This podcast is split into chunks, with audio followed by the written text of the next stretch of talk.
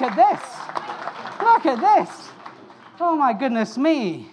Oh, what a room. What a room. What a bunch of people. I feel like I might be in a dream. So I might just check that I'm fully clothed at different po- points of this evening because uh, Dame Siân, hello. Hello, Dame Siân. Come on, Dame Siân Phillips is here. Come on.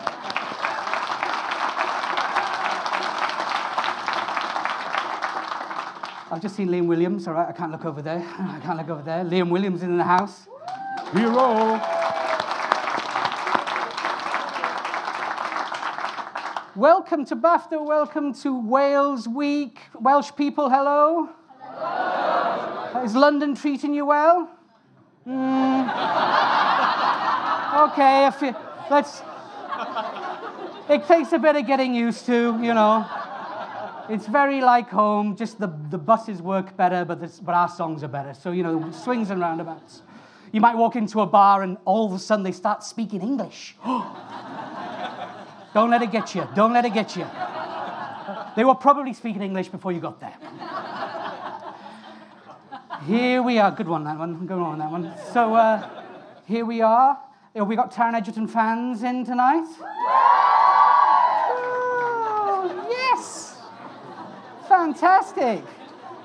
Is there a name for Taron Egerton fans? Is there a name for Taron Egerton fans? Just Taron Egerton fans. Got nothing. We just love him. That's amazing. Well, we love him too. He grew up in a small Welsh town, um, we, we, uh, which is called, you know, the Church of St. Mary, next to the pool where the white lilies grow, next to the St. Tysilio Church where the red, red cave. Or Llanfair Pwll Cwingig o Gerrit Robert Santa Ceilio Gogogoch for sure. And then he was whisked off to the dizzy heights of Aberystwyth. Whoa. 54 pubs now in Aberystwyth. 54 pubs. That's a long year. That's a long year. Doubles up at Christmas, so it's fine. Uh, my name is Celyn Jones. Uh, we're here to celebrate a shining light that is Taron Egerton. You know, he is our Richard Burton. He could be our James Bond, maybe the, you know, the next Welsh James Bond. Um, and this, uh, it's a real honor to be here because uh, it has just been glorious to watch this star rise his talent sort of grow and grow in front of our eyes. So before we bring him out, because you don't want to listen to my rambling for too long, but I will say, let's have a look at his little show reel. You might recognize a few of his things. But this is, I, I love saying this, but Carol Vorderman, hello? Hello. Oh. Still dressed, still dressed. Carol Vorderman, will you give us a roll, VT? Five, four, three, two, one, There we go.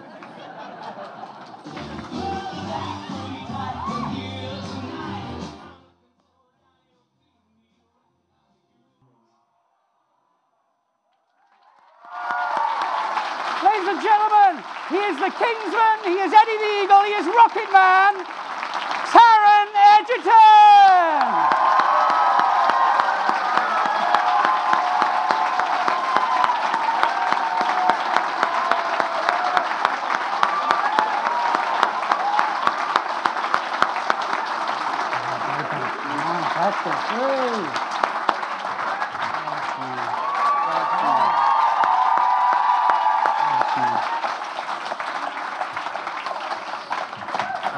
It's a lot warmer in here, isn't it? I mean, yeah, it feels good to be home. Thank you, guys. It's lovely. Well, welcome to a little candlelight supper. Wow, I'm staggered. Thank you all for coming. I can't believe Carol Vorderman's here. Great to see you. How are you doing, Carol? Um, thank you. This is truly, truly lovely. Thank you. It's so nice to have you here. Thanks. I mean, I, I, I mentioned uh, RPG, I mentioned yeah, uh, yeah, yeah. Aberystwyth, and uh, this body of work of yours is incredible. It's all inspiring, and I, and I want to talk about process, and I want to talk about inspiration. But uh, if we could take you to begin at the beginning. In the words of? Well, somebody, Dylan Thomas. That's right. to begin at the beginning. Oh. Um, where where was the spark? You know, where where did it start? Um, I don't know. I suppose you know my my mother designed clothes when she was young, so there's a bit of, you know, there's a kind of creative thing happening there. My father's always made music, and I sort of wasn't really interested in either as a kid, but I, I always loved um, drawing and making things, and, uh, you know, I remember about and at the age of about nine, I decided I wanted to buy clay. And we bought clay, and I made figurines and weird monsters and animals and things. Um, uh, and that was when I lived on Anglesey. And then fast forward to a few years later. Anglesey, come on. Anyone from Anglesey?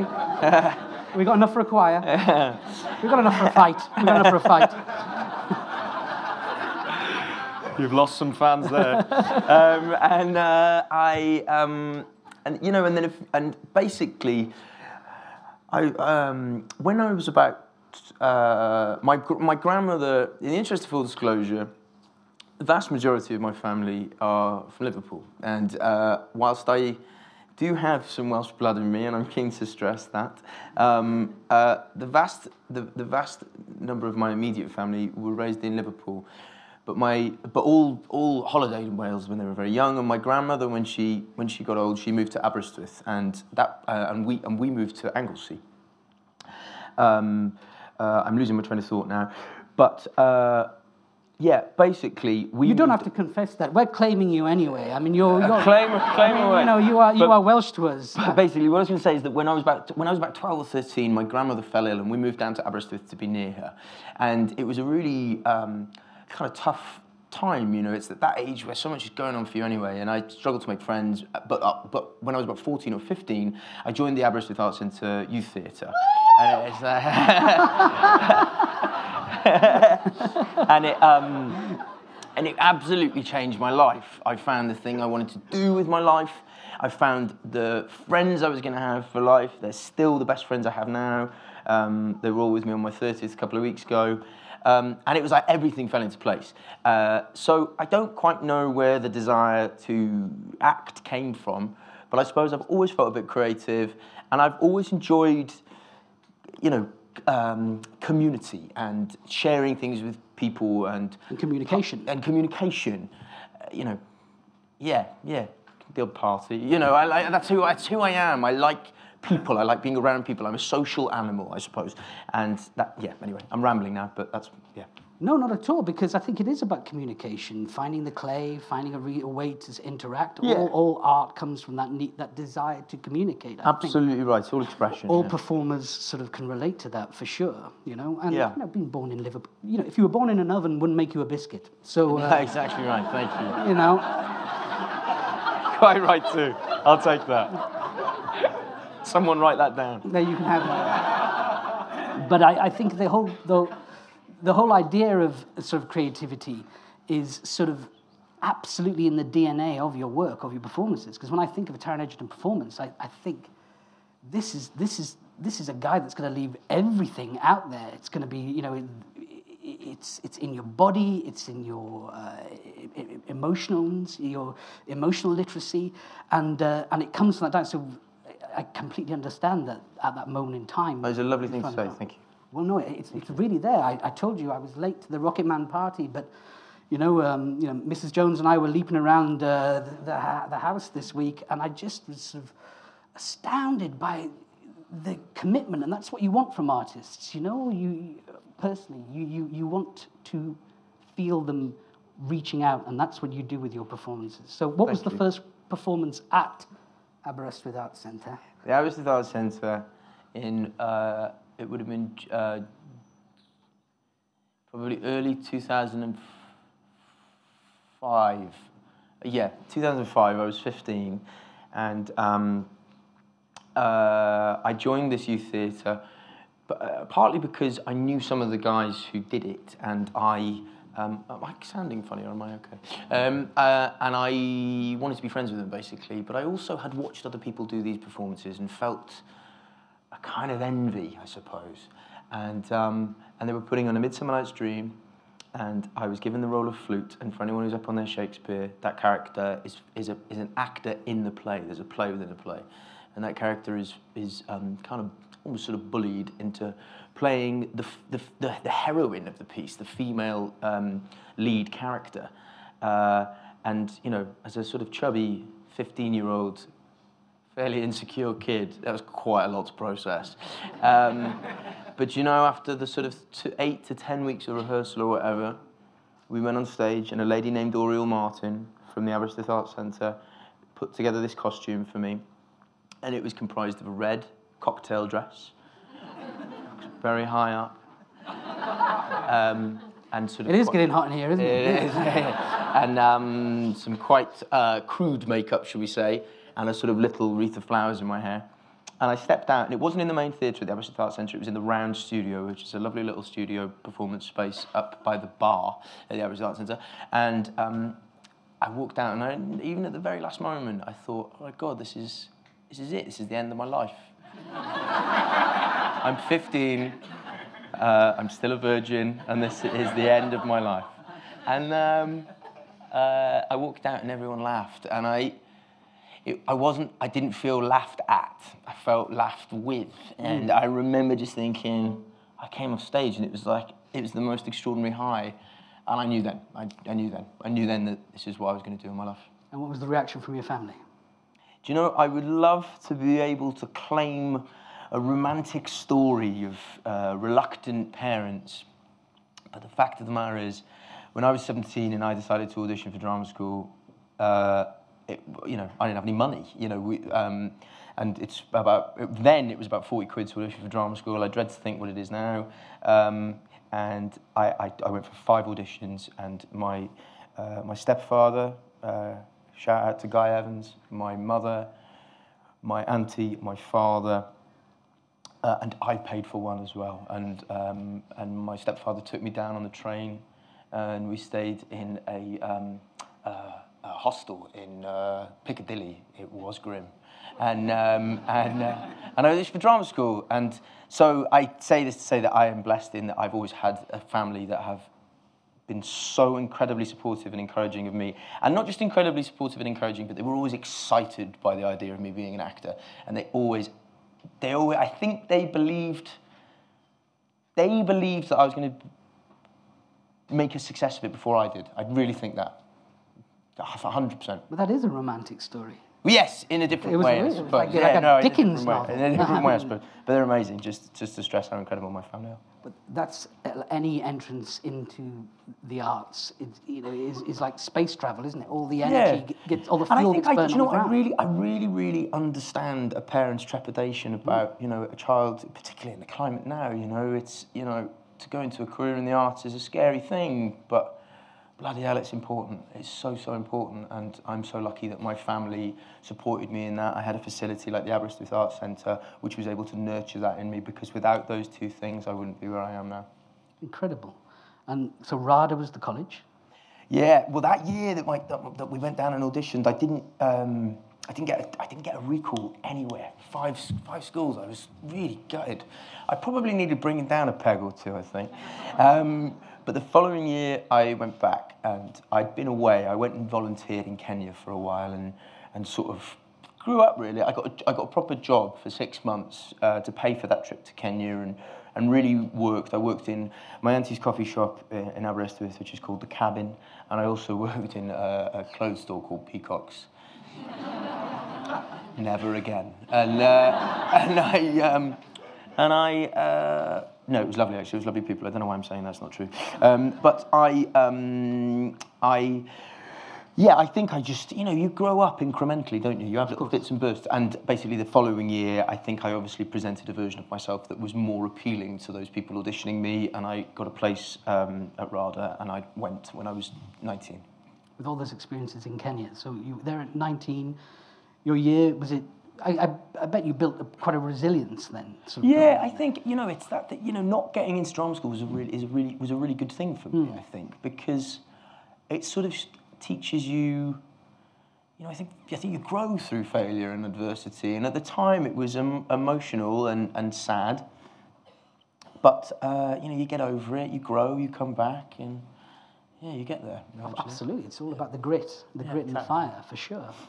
So you're at drama school. You it fits you like a glove instantly, or No, is it a no, culture I? I, I, no. I really struggled actually, and there was a lady named Pat Myers who was the registrar at RADA, and she actually said, she said to me in my first year, because I really struggled. She said a lot of the Welsh students suffer because it's it is a culture shock, and I felt very much like.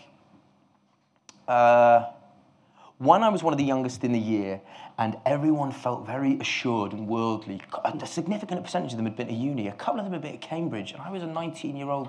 I don't know if I'm allowed to swear. I probably shouldn't swear. But I was an, I was a sort of 19-year-old kid from Aberystwyth who was felt pretty unworldly. You know, I'd had this one trip to Africa, but it was, you know, you can't hang your whole existence on that. You know, and um, and.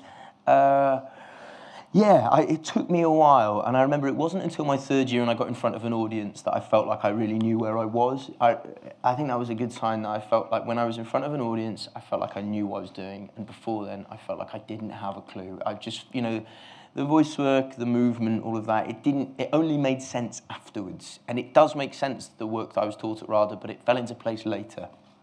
Um, so yeah, but I made an incredible two incredible friends there who was who were both at my 30th birthday party. In fact, I, I, I Instagrammed a picture of the three of us recently, then and now, from 2009 to 2019, and um, and they they remain really good friends. And and and the wonderful thing about RADA is it's based on a the, the course that I did is based on a Stanislavski training, and it's all about as an actor, it's all about listening and responding, and that's all acting is. It's all about play. It's all about responding to what you're offered and responding to external stimuli and, and that and that that one nugget of truth I really felt was important or rather is play. It's a dance. It's you and me what we're doing now, you know, it's respond that as you know, you're an actor yourself, so you know that that, that was a great thing I learned there.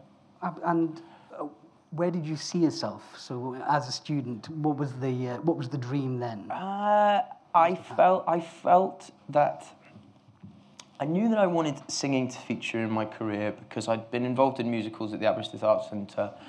Um, Little Shop of Horrors 2007. Um, Who did you play? Seymour, obviously. Um, but, yeah, um, I, I played the plant in Caergybi Ynys Môn. but, you nice, Audrey II. Yeah, you know, Um, sit with the band. we'll do a revival. We'll do a shared revival. Um, but I, um, what was I saying? I'm boring myself. No, you're not boring. Is he boring? no, what was I saying? No, no. You were- you were talking. I said, where did you see yourself? So you, you wanted Where did I see music to fe- you wanted music and singing to feature. For me, when I was at drama school, there was nothing more um, uh, cool and noble than a great career in theatre, working with great directors, doing great plays, playing great parts. The idea of being on the telly was so far flung, and so you know, it's no secret that lots of actors don't don't manage to sustain a career leaving drama school. So you aspire to work, not not not work in film, that's something that happens to other people. So I felt like if I was lucky, I would be able to work with great directors at great theatres, places like the Almeida and the Royal Court and the National and the Arcola and the Donmar and those. That was what I aspired to. That career, occasionally with a really good advert to pay the mortgage. That's what I really wanted. Yeah. And what was the reality? The reality was I was very, very lucky in that I got a really cool part in the first play I did at RADA, and it was a play, come on, Taron, The House of Special Purpose, which is about um, the last days of the Romanovs um, during the Russian Revolution. And I played a, a revolutionary who's this young innocent who was employed to teach the daughters how to wash their clothes. And, um, and he didn't come into the play until halfway through, but it was the right age for me. That's another thing that happens at drama school. Quite often people are cast much older, and it's, it's a tough fact of drama school because it's a disservice to, in some respects, I think, to the, to the students from a casting perspective. It's a necessity to do the plays that they have to do, but I was cast my age, and that really helps, I think. And it was just a really endearing role and a really likable role. And a writer named Stephen Beresford saw me in that play, who, who wrote a movie named Pride, which some of you may have seen. Um, and, uh, and he saw me and recommended me to Howard Davies, and I was cast in a play at the National, with, um, which was led by Julie Walters, but also starred um, Helen McCrory and Rory Kinnear, and it was there was only six of us in it, and it was uh, it was just this. I left a term early to do that, and then I did a play at the Royal Court, which was really, really cool, a Polly Stenham play. and then I got a role in a, a series called The Smoke, uh, which was a, Sky One show. Well, that's nice. Um, and um, you and about 17 other people, I think. Um, uh, but it was a great. We have more whoops for Peacocks Aberystwyth. but you know what? It was an incredible. I made great friends, and in fact, Jamie Bamber, who was the lead in that show, Oh, was at my man. was at my 30th birthday two weeks ago, um, and uh, uh, and he really is. He's rivaled only by Hugh Jackman as the nicest man on the planet. Um, but um, but I. Uh, so I did that, and it was during filming of that show, which was a wonderful experience for me and a formative experience for my screen career. Um, I got this email from my agent Lindy King, and and it said Huntsman and Son on it, and I was like, "Oh, what is this?" And I opened it up, and there were two scenes in it, and one of them was this little kid, this little upstart kid, sitting down with this guy in a suit, and they have this kind of battle, and halfway through, the gentleman in the suit gets up and kicks the living daylights out of five hoodlums. And I read it, and I read the part, and it's never happened to me in my life up to this, uh, this point. I read it, and I went, this is my part. I've got to play this part. And it was, it was Kingsman. And I went along and I auditioned for Matthew Vaughn, and it started. And I don't mean to sound presumptuous saying this is my part. I knew that it was an astronomical chance of getting it. I absolutely knew that. But I just felt viscerally, I think I just felt viscerally that it was my, I had to do it. And so I think I went to the audition with that in me. And that was the start of a sort of four, six week audition process and I ended up getting the role, and that, that was the start of my journey with Matthew Vaughn, who's been a huge champion of me in my career and, and a great friend and, and, um, and someone I owe a huge debt to. It's a very potent thing as a performer when somebody sees something inside you Absolutely. That, that you've never verbalized yourself, but it, it, it's, it's very, very strong. Well, when someone, you know, when the guy who directed the last X Men movie says to you, I, you know, I think you're special, I want to work with you, and puts you as the lead role in a movie that's a $100 million movie, you know, I mean, you know, it's like, it, You're not in Kansas anymore. Exactly. Yeah, yeah. Who's Toto? Am I Toto or are you Toto? I think I look like Toto. yeah. Um, only for this role, though. um, but I, um, and that was a truly extraordinary experience. Uh, is where, I met- where I met my girlfriend, who's here this evening, and um, and uh, and yeah, and Matthew and I, you know, made a movie that we were, uh, and Colin too, you know, really, really proud of, and it was a great time in, in my life. But it was, you know, it's weird. You know, seven years obviously isn't a long time to a lot of people, but to me it feels like a really long time. I was 23 then, and I'm 30 now, and um, it's been a wonderful, a wonderful thing for me, and it's opened so many doors for me, Kingsman, and I will be glad to return to it next year for one last instalment. Wow. Yeah. It's transformative. And did the, did the physical aspect of the performance come natural to you? Well, yeah, bloody hell, you know. I mean, it's, it's all right, you know. I spent my teens in Rummers drinking lager in Aberystwyth, so you know, all of a sudden it's like chicken and veg and nothing but sparkling water for four months. Bit of a shock to the system. Um, but yeah, that was. But what I loved about that part is, aside from all of the incredible action and, and, and the incredible acts I was working with, and a director of Matthew's pedigree, what was really, really wonderful about it to me was it felt like a character in the way that Eliza Doolittle's a character. It's Pygmalion at the core of it, you know, and mm. that to me felt hugely exciting. And the thing about Pygmalion or My Fair Lady is that it's a really it's a really defined arc. And as an actor, that's what you want. You want an A and a B, and then you want to fill in between, and you plot it through scenes and important moments. Because you know, it's why everyone loves superheroes. It's metamorphosis. We want to see people change before our eyes. It's electrifying. And I mean, I didn't think about it in these terms at the time, but that's what I felt in a, on, on, a, in a, on a visceral level. That's what I was excited by about the character. But those characters don't work unless an audience can relate to them. Well, yeah, and exactly that's it, exactly. And Eggsy just had this real rawness to him and this real r- reality to him. He was an angry young man, you know. I know that Matthew's inspiration for it came from the London riots, you know, for that for that whole idea, you know. It, was, it, it you know, it was just a it just inc- incredible gift of, part, of a part. And Matthew and I have had our Barneys over the years, and he can be a bloody nightmare. But I tell you what, I love him with all my heart. I really do. I cannot thank him enough for doing that That's the best relationship. Yeah, yeah. But also, it's not just a relatable character. I mean, I think you're, you're a relatable performer.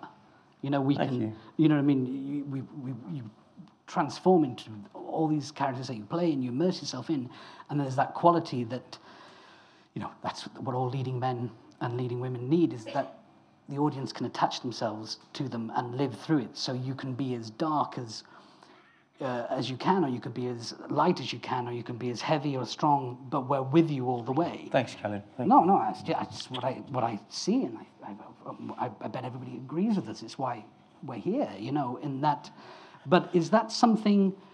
I mean, you're a very personable guy, and uh, is, is there a, a? Do you have to protect a lot of yourself um, when you're going into a role, or is it all in? Is it all No, I two feet first? I like. I definitely like things that feel like they require a bit of a leap away from yourself, you know, and things that feel like it's at least something of a departure because then you feel creative and. Um, and I think I was, I, always felt like Eggsy, although he was, you know, I, I, there was a great team of people who made me look very dashing, from a physical trainer to a great hair person to a wonderful makeup artist and great costumes. But, you know, it still felt like a character to me. There was this guy, you know, he was like, I remember one of the first reviews for that movie referred to me as a bulldog of an actor with squinched up features. and, and, um, and my mum was like, oh, I don't like that. And I was like, you, you kidding? I bloody love it. That's great, you know?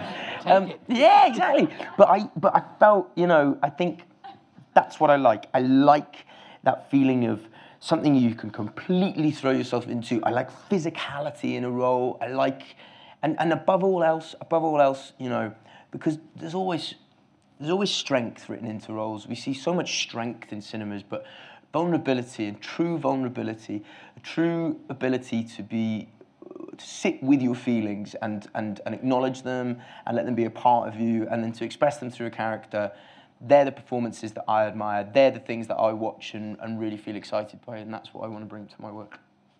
You absolutely bringing it. No, hey, that's all right. The- So the relationship with you, with you and Matthew, and then there's another important relationship here, which is Dexter Fletcher. Who? He was in press camp. So yeah, I mean, you know, Dexter and Matthew have this relationship that goes back, I mean, at least to Lock, Stock, and Two Smoking Ba- Barrels, which, which Matthew produced and Dexter uh, stole uh, in the role of Soap. And um, and um, I remember about five five years ago, I went to a gig at the Camden Roundhouse, and uh, no, even before that, when we were filming The Smoke, I was with an actor named Rashan Stone going to get some food for lunch, and Dexter comes racing past on his bike. Dexter never goes anywhere slowly. Any of you know him? He's ma- he's he's manic, and he comes racing past on his bike. And Rashan goes, Dex, and I remember we had this very brief exchange. I remember thinking, you know, oh, he's he's cool. He's a bit nuts. He's cool. And then, and then um, the conversation in about in early 2015 started about doing this movie Eddie the Eagle, and um, and I was at a Chance the Rapper gig. Who's uh, there we are. There we go. Is it you likes peacocks as well?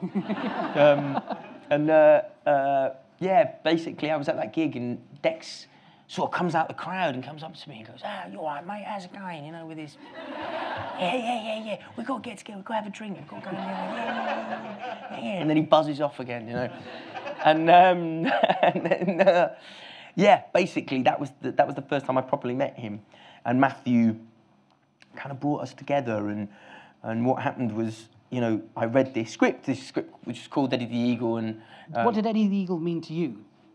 I thought he was Evel Knievel I did I had no idea you know it was the year before I was born I think and um, I uh, so yeah I remember at the, at the very I think it must have been the very start of no it was 2014 the conversation about that started so at the start of 2015 which is not long ago but it feels long ago to me it, it- you know it was um, I was flown to New York for a screen test for the movie because it was this movie. Although it's about Eddie the Eagle, it's a it's a buddy movie. It's a buddy comedy drama, and Matthew and Dex had been agonising who who was going to play this world weary, incredible, charismatic, charming, handsome, drunk coach.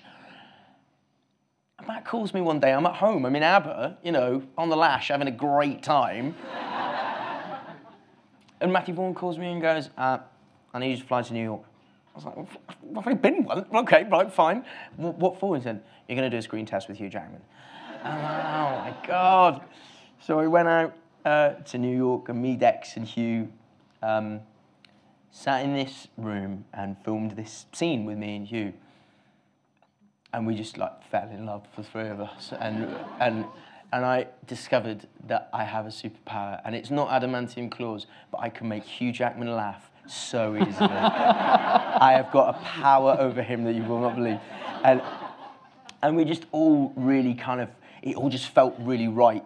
And so a couple of months later, we went and we made this movie. And, um, and I was very excited about it because what I'd said to Matthew at the Eddie Kingsman was, I don't want to, I don't want to be, you know, I don't just want to be, I don't want to be, I don't just want to be the, the young, the young guy, the young, you know, I don't know. I don't want to be the young ingenue, you know, sort of the same thing from. I want to play something completely different. And he pre- and he brought this Eddie the Eagle thing, and it was so exciting. And we went and we made this movie in Germany, and it was beautiful. We were out in the snow, and it was just we just had the best, best, best time.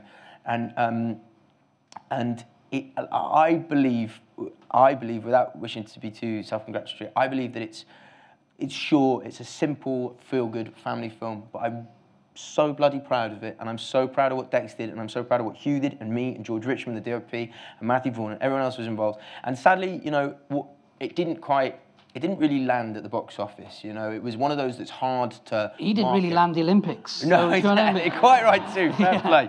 Um, but do you know what? It remains just such a fantastic formative episode in my life, and. Uh, and I'm so so proud of it. If you haven't seen it, I so urge you to see it. In fact, watch it at Christmas. It's such a good Christmas movie. But um, but uh, yeah, and that was a great, great time, and I made you know, and, and that was that was, and when Dex and I finished that endeavour, we both felt very hungry to go on another adventure together. Yeah. Okay, and so the process was, I guess, he's just moving into that phase, the new phase of his career. Absolutely, you know, yeah. You know what I mean? And you're moving into a different angle of yours. I think that was. I think that's a really lovely way of looking at it. And Dex himself has said that. You know that I think mm. in some respects is that he'd made two movies, but I think he, you know, he'd been an actor for so bloody long. You know, starting out with. Yeah. Babyface in Bugsy Malone, yeah, yeah, yeah, yeah. But you know, um, and it was a new phase of his life as well, and um, and we sort of felt like we were going through that together a little bit. And, and, and honestly, I, I still do. You know, he and I did a Q&A last night, and uh, I really feel like we, and we said during the Q&A, you know, I think we both really want, I'd love me and Dex, Matthew too, uh, but, I, but, but, I, but Dex and I, I suppose recently with the incredible experience and the close experience of Alan Rocketman, I really think that moving forward over the next years of our lives that I think will go away and I think we'll come together and we'll go away and we'll come together and I, I really really hope for that because I genuinely feel like I do great work when I'm, when I'm with him. You're his uh, De Niro. You know, there we go. Maybe Leo. well, yeah, there you take that one, but yeah. it's but it's and, and moving on to to with Rocket Man because I, I mean I I think first of all Eddie the is a fantastic film and Thank you. It, it, it moves, it's moving and it's entertaining, and a film is always there to be discovered forever. Yeah, exactly. You know, exactly. And, exactly. and the message in it of, you know, when when you like when they announce Eddie the Eagle, the movie's coming out, you go really, and then you think about it and go, we all just loved what that person tried to do, you know and he captured the world, and and, and that's yeah. what the film does. And I think that's that's to Dex's credit. That I think striking that balance mm. between something that feels, you know, almost borders on farce at times, and has comedy and drama to make that feel. To make that feel, you know, to make that movie about him and for him to truly feel, because the easy thing to do with Eddie the Eagle would have been to make him an, an idiot, you know, and I think to be completely honest, there were there were bits of that in the script when, when we first looked at it, and and De- what Dexter so deftly did was just struck a tone with it where, you know, I, I mean I don't even know how he did it, you know, because I'm not the director, but you know, by the end of the movie, you are bloody rooting for him, and he is the hero of the story, and and I think, and I say this about Dexter that that movie I think is deceptive. I think it, it's simple, but it's deceptive. I think it could very, very easily have been a train wreck. Oh, completely. It's, it's deftly done, and tonally you have to. Yeah. They get it right, and that would, which is otherwise. And that's the Dex, Dexter. Dexter is Dexter's the man. Don't tell him I said that. And then when you with Rocket Man, I mean, we should, you know, I guess you've all seen Rocket Man. Come on. and the nomination. Huh? Grammys. Ah! So That's, my right. That's yeah, pretty incredible. So my girlfriend and I were, I think I'd been like, it's like, you know, I'd been on Instagram that morning and someone had said, congratulations on the Grammy nomination. And I was like, loonies on Instagram? and then we sat, me and Emily, my partner, and, uh, and we both got pina coladas, you know, we're living the life. And, and she goes, babe, you've been nominated for a Grammy. And I was like, shh, babe, what? And yeah, it was there. It was in my email, and it's like, I don't, it still feels like that must be a mistake. Ah, it's deserved. It's so I mean, it's just mad, and you know, and I think, the, and in all sincerity, in all sincerity, I am nominated for this Rocketman Gram- Grammy for music for visual media. But the reason it feels ridiculous is because I am such a cog in the machine of that record. And if anyone should be nominated for a Grammy, it's Giles Martin. So, um, whilst I am grateful for the nomination, um, it, it, it would be remiss of me to claim uh, autonomy over that process because I, I, I, I was part of it, but absolutely not the lead part of it. It was Giles Martin. But I am thrilled, absolutely. Yeah, you've got to go to the do. Come on. Oh yeah, no, me and Giles, me and Giles will be going together. Absolutely, yeah, absolutely. Because watching Rocket Man and you and, and the early years of, of that character, and I'm thinking, how you know, at what point is the story, you know, you know, when are we going to see you? When are we going to see, you know, Taron playing Elton, and then that opening sequence from the bar Yeah. just explodes with that sort of steady cam and the routine and the split, the fourth wall and, and, and the multiple sets. And you just go, you are hit with this wave of energy and talent and, in, you know, and choreography. And you Yeah. go, okay, this is two artists, yourself and Dexter, really I think also it's worth mentioning, actually, in that breath, that a, I think a big part of that sequence is George Richmond who shot it, and George Richmond also um, uh, shoots Kingsman and the uh, and you know those kind of. Uh, sort of circling around uh, one shot things is, is characterizes his work and I think part of I think we all were quite in sync about what we wanted to do with that number um, like I was a man possessed those four or five nights we were shooting that you know because I knew what Dexter was trying to achieve with it and I knew what the movie needed at that moment and it was this this, you know, it was like, oh, here we go. And of course, you know, we had a little bit of help from Elton John and Bernie Taupin for writing a pretty bloody good tune. So, but, but um, So can I take you back to the beginning, so to the Rocket Man journey then? So yeah, how does that... so, um, yeah, okay, so we did a sequel to Kingsman called Kingsman the Golden Circle, and basically there's a scene at the end of it where I get married, and, um, and Elton John plays the organ. Uh, and it's Elton John. And, and, and I remember as we were filming it, um, I've told this story before, but as we- I was sat down in the the bit at the the bit at the fr- I'm not great with religious terminology. The bit at the front of the church, but um, and basically I The um, altar? the al- the altar exactly. Yeah, I was at the altar, and uh, and someone uh, someone comes up to me, one of one of the ads, and says, "Oh, Sir Elton would like to meet you." And so I climb the stairs at the back and go up to you know the area that he's sitting in, chilling in, and um, and sit down with him. And it's like, you know, and I, um, you know, even now I'm regressing. I, like it was just a cra- crazy, crazy feeling. I sit down and he just looks at me and he goes, you know, if I were five years younger, it would be me you were marrying now.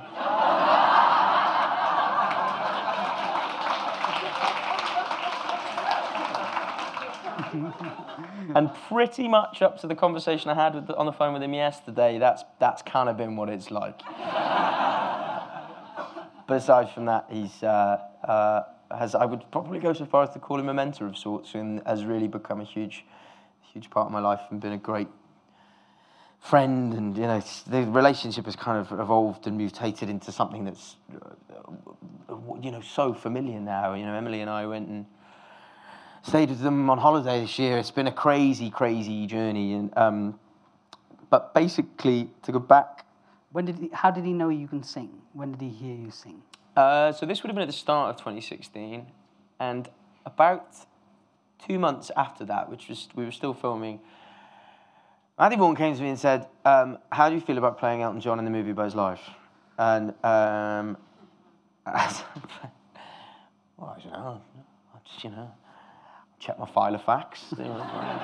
um, but uh, yeah, that's I only do titular roles. Kingsman, yeah, yeah, wow, Eddie. God, yeah, I mean, it was kind of mad.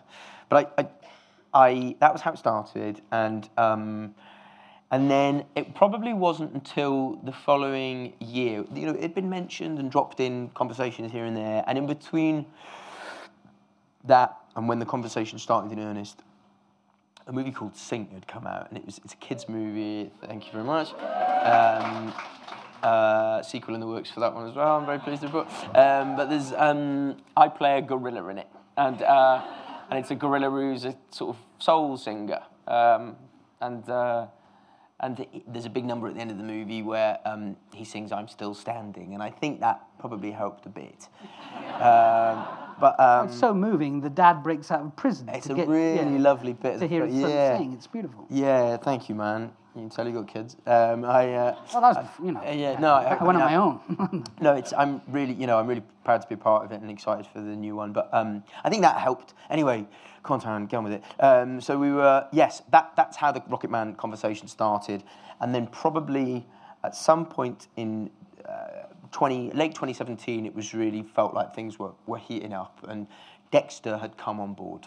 And basically, what happened was there were conversations about who should do it, and in my mind, and I think Matthews too, there was never any doubt that it should be Dexter. You know, I, I just knew what it had taken Dexter to get Eddie the Eagle into the shape it was, and I knew that he had so much to offer, and and I was so excited to work with him again, and um, and so yeah, that happened, and we basically went to Abbey Road with Giles Martin. Somehow Matthew managed to wrangle Giles Martin in to do the music.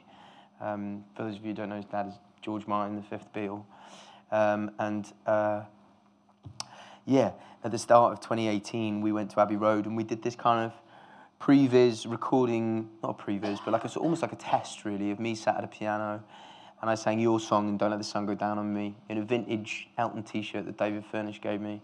And, um, and, and that was what we used to secure the financing from Paramount. And that was, uh, and after that, shortly after that, it all started to come together and we were sort of, yeah, we were off to the races.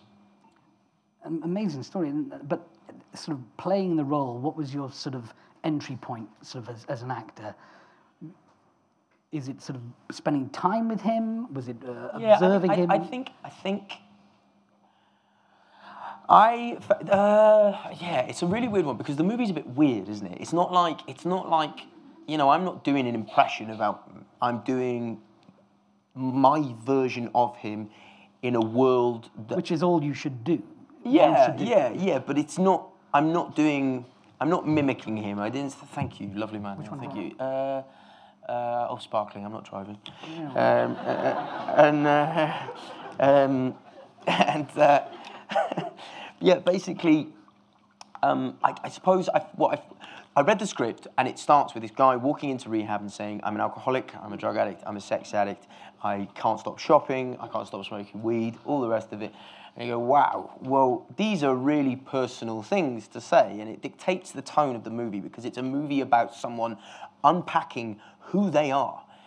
Now, the, the, the way Dex and I spoke about it is that we, if you're doing that, you can do an impersonation is incredible skill and it transports you and it takes you to that world so well. But movies where that works aren't the same as a movie talking about recovery and rehabilitation because that is such an intensely personal thing and it requires so much deconstruction of who you are as a person that it felt to us that what we needed to do was create a version of it that is a that is more me, really. That's a, you know, you know, Elton is angry and sad and confused and unhappy, and you know, I I can't be I can't be Elton John. I can only be me. And Elton, I can't play Elton John's anger, but I can play mine. And so that's what we did, and it's and it's all informed by me, my own experiences, and we wanted to try and create something that felt very personal. So whilst I spent all that time with Elton, studying the music, watching videos of him, what I wanted to do, and I suppose it's that thing I said earlier about vulnerability. It's you know, I can't play out Elton's vulnerability. I can only play mine, and that's what we wanted to do. And I know I'm waffling and not making any sense, but I'm trying. I, it's, but it's suppose it's about. You know, Rocket Man is is, is, is me, and, and you know, it's my it's, it's my personality as much as it, it's my personality informed by my love of Elton, uh, expressing Elton's story. I think. And, Uh, it's, and it's an extraordinary no, trajectory. no one's going to be quoting that shit.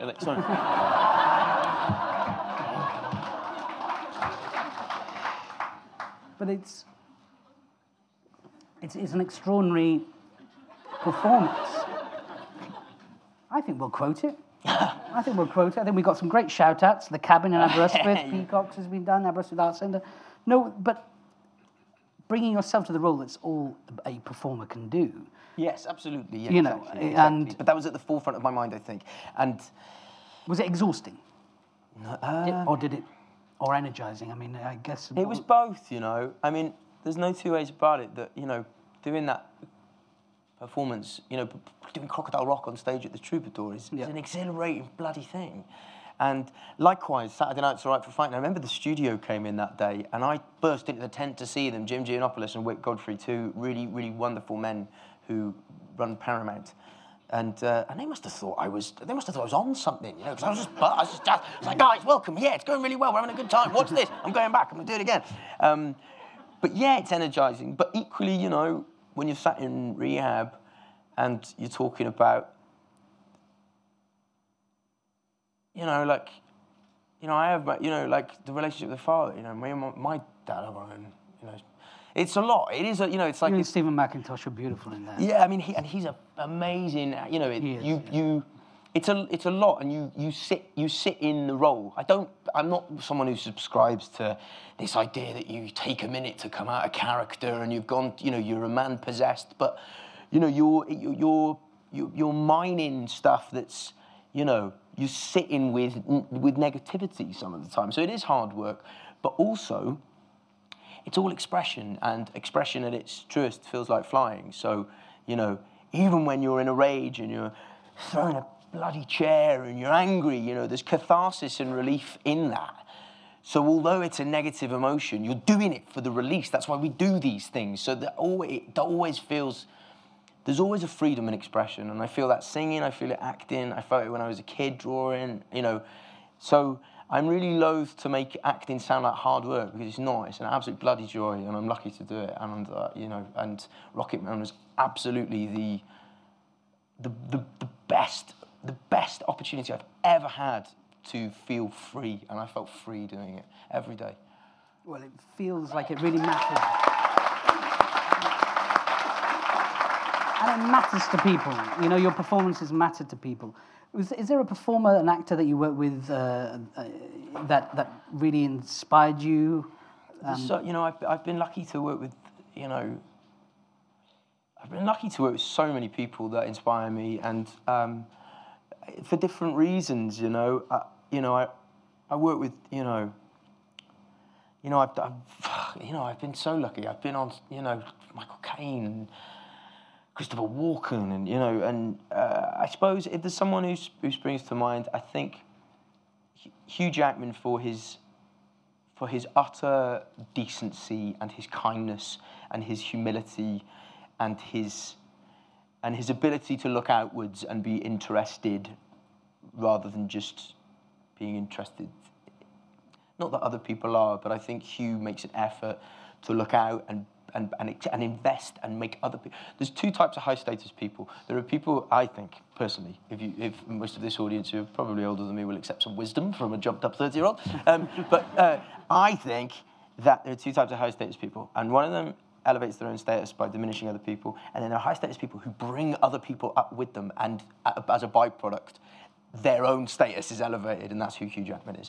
And I always admire him for that quality, aside from his incredible talent as an actor, dancer, singer, gym animal, Wolverine, monster. There's nothing that man I mean, there can't must be the Taron. Egerton, Hugh Jackman musical in the works. There must be. I honestly- I mean, it, it's I, um, I, I, I, I normally swerve these questions. I would absolutely kill to do a musical with Hugh Jackman. I would kill, and I, it's of course it's an idea that we've discussed, but um, you know, just that's I'm thinking Aberystwyth Arts Centre, Peacocks are going to do the costumes.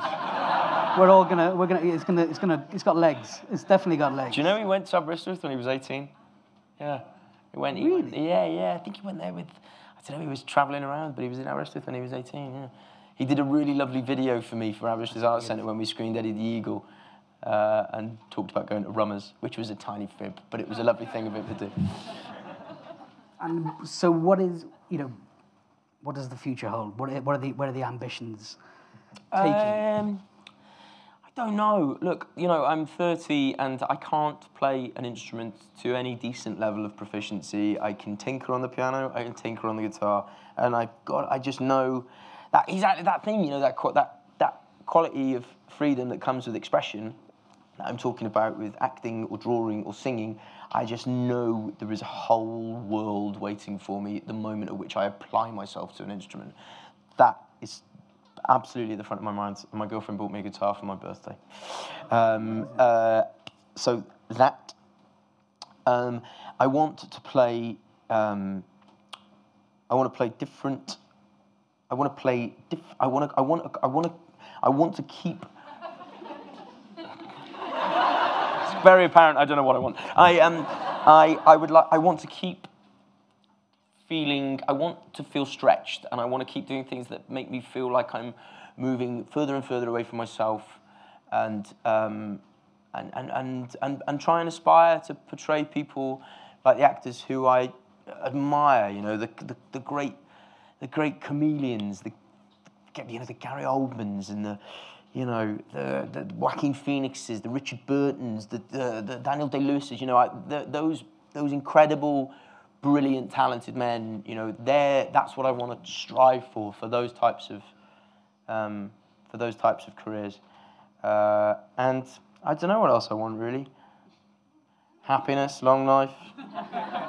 So, and you feel your connection with Wales is strong?